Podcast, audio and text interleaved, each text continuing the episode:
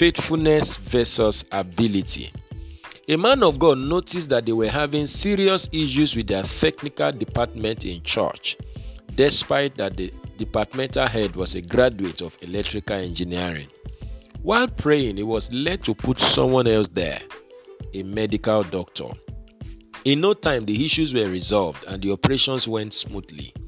He later learned that the electrical engineer depended on his expertise and would not pray or prepare, while the medical doctor desperately sought for God's help in prayers and preparation.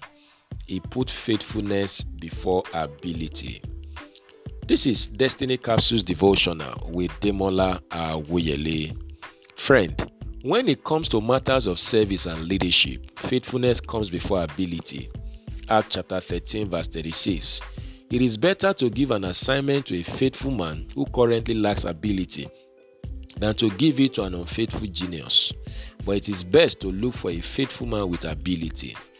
The challenge most times is that faithful people lack ability, while able people are unfaithful. God is looking for those who are both faithful and able. Second Timothy chapter two, verse one to three. A truly faithful man will strive to acquire the right ability for the assignment given to him. Availability without ability is nothing but disability.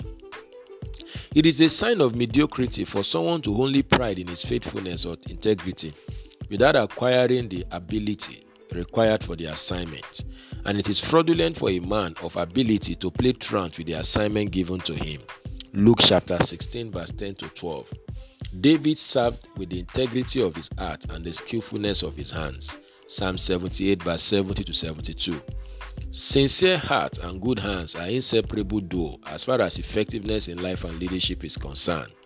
Gifted hands must not fall for the temptation of developing a bad heart, while good-hearted people must never be lazy to acquire skill.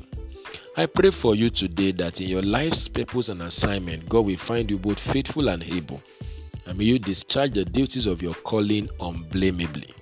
This is a blessed day for you. Go and win with Jesus. You will succeed. And bye for now.